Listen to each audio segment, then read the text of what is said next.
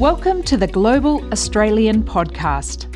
I'm Johanna Pittman, CEO of Advance, the Global Australian Network. We're the non-profit organisation committed to strengthening Australia by nurturing a globally connected mindset at home and abroad. One of the ways we do this is by shining a spotlight on the impact of extraordinary global Australians. In this podcast series, we meet 25 game changers recognised in the 2023 Global Australian Awards. These remarkable individuals generously share their stories with us, giving us insight into their international career journey, its highlights and challenges, and what motivates them in their work. I hope you enjoyed getting to know the inspiring game changers of 2023. In this episode, you will meet Lucy McRae, who was announced the recipient of the Creative Excellence Award. The Creative Excellence Award recognises individuals shaping cultural practices, leading artistic pursuits, and influencing audiences around the world. Lucy McRae is a visionary sci-fi artist and body architect leading a dynamic art research studio in Los Angeles. Lucy's work delves into the profound implications of future technologies on human evolution. So I guess the first question to kick off with is, and I know what you do is incredibly interesting and diverse, but in simple terms, how would you describe what you do? Well, I am an artist who is creating sculpture, film, and conceptual fashion using the lens of art to unpack how emerging technologies, for example, genetic engineering, are slowly changing the human body and future generations to come. That focus you have now and being an artist, was that always on the cards for you, or have either of those, whether it's your specific focus now, how has that evolved to be the thing that you're focused on now? I don't think I could have designed to be a science fiction artist, which is one of the names that I call myself. It's been very much a journey of putting myself outside of my comfort zone, remaining diverse in areas of interest, being curious, and I think maybe a lot of being the odd one out in the room. I think as a kid, I grew up very much an outsider and always felt like it was a weakness, and so would build my own worlds to kind of fit in and belong. And so I think the art is somehow channeling this background of feeling sort of outside of something and creating worlds that hopefully provoke how we can belong in the world in very different or unique ways, because I think that's what the future is calling for. Can we just step back to that? You mentioned your childhood there, but when it came to about when you're in high school, what were you thinking you might focus on after school back then? I studied interior design, and my parents liked to remind me that I wanted to hang a shopping trolley from my ceiling. So I think that I was very interested in architecture and space. And having been trained in French classical ballet, the interaction between the body and the near environment was something that was natural and that was kind of genetic to my body. But I think because of this propensity to sort of sit as an anomaly within the worlds that I was interested in, has meant that I'm now, looking at what happens if we bypass the womb and we can design human bodies from scratch, and what does that world look like? So I don't think as a 15, 16 year old, I could have imagined that I would be living in Los Angeles doing what I'm doing. I think the kind of mindset and the diversity and using these kind of fears as a currency to propel and move forward has been part of what continues to navigate where I'm going. Talk to us about the challenges day to day of doing both of being an outsider and that sense of being an outsider in the way that you look at the world, but also in doing the complex sort of interdisciplinary work that you do.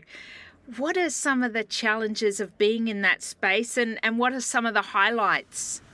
I think that the challenges of being not an expert in your field is that you question yourself a lot. And I think that is a very human characteristic. I don't think anybody really gets to avoid the self-reflection, which I think is really healthy and can be used. I teach at an architecture school in LA, and we really talk about captaining uncertainty and using doubt as a way to design. So using these kind of human weaknesses as a way to create and make. So I think that the challenges, you know, in simple terms are, as an artist, I wasn't educated in business, and I'm, you know, running a business. So there are the kind of everyday complexities of being creative, but also needing to operate in, you know, the mixed economy that art requires.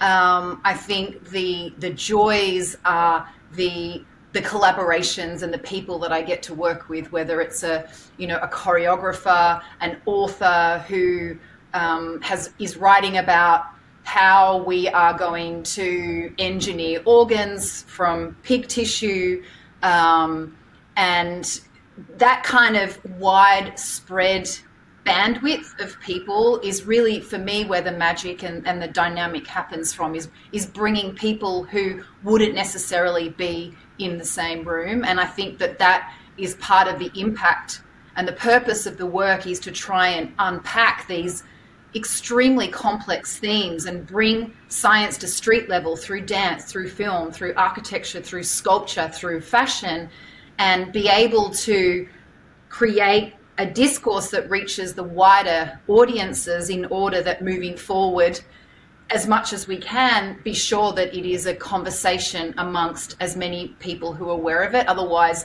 the access is limited and decisions get made, you know, for us. And when you think about that concept of decisions being made for us, what if you had a message to say why that's not a good thing? Why do we need to work harder to unpack these things so that we actually are embracing the change as it happens instead of having the change done to us?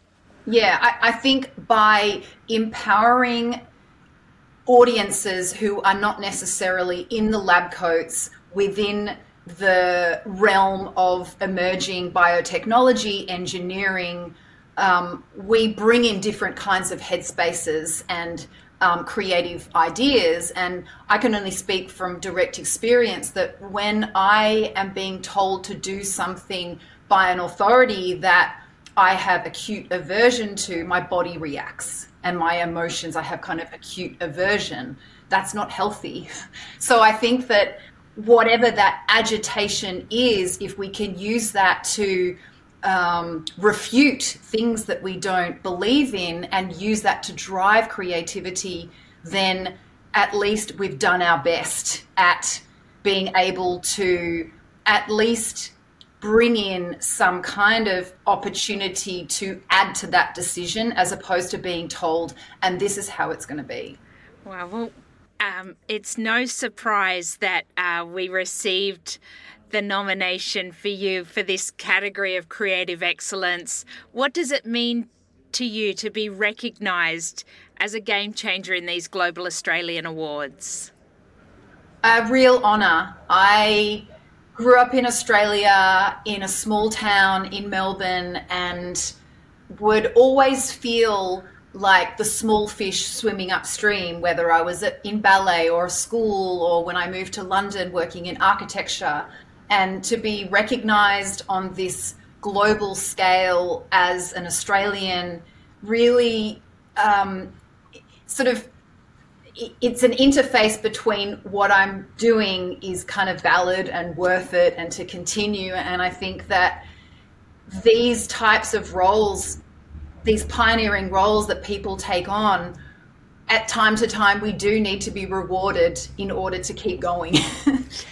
Because we keep setting the bar higher and higher for ourselves. And so to be recognised enables us to continue that kind of pioneering and explorer spirit.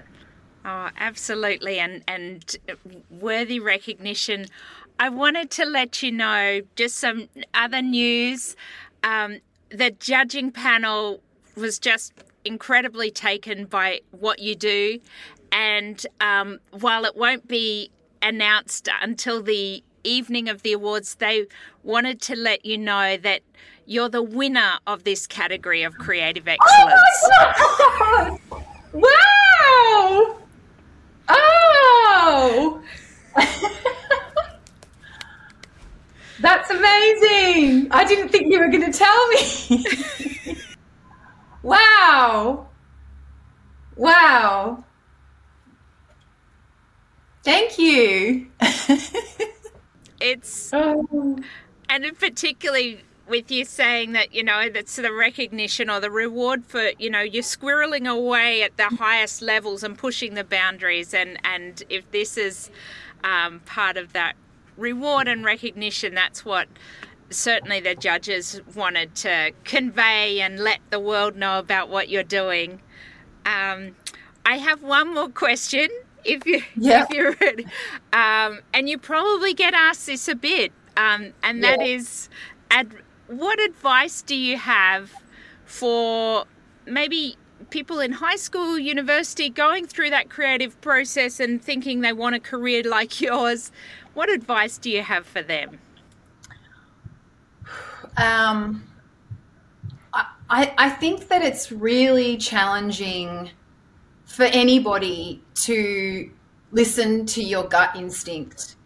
And it is sometimes a lower volume than a whisper.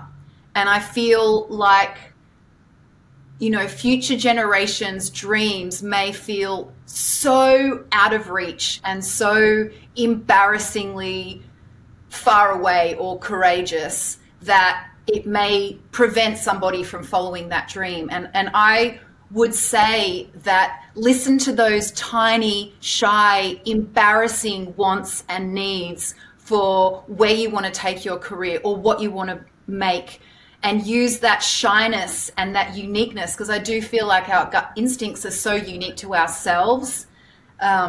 So that would be my advice, along with staying diverse and getting out of your comfort zone. Thank you for listening to this episode. For more inspiring stories of global Australian game changers, please go to our website, advance.org.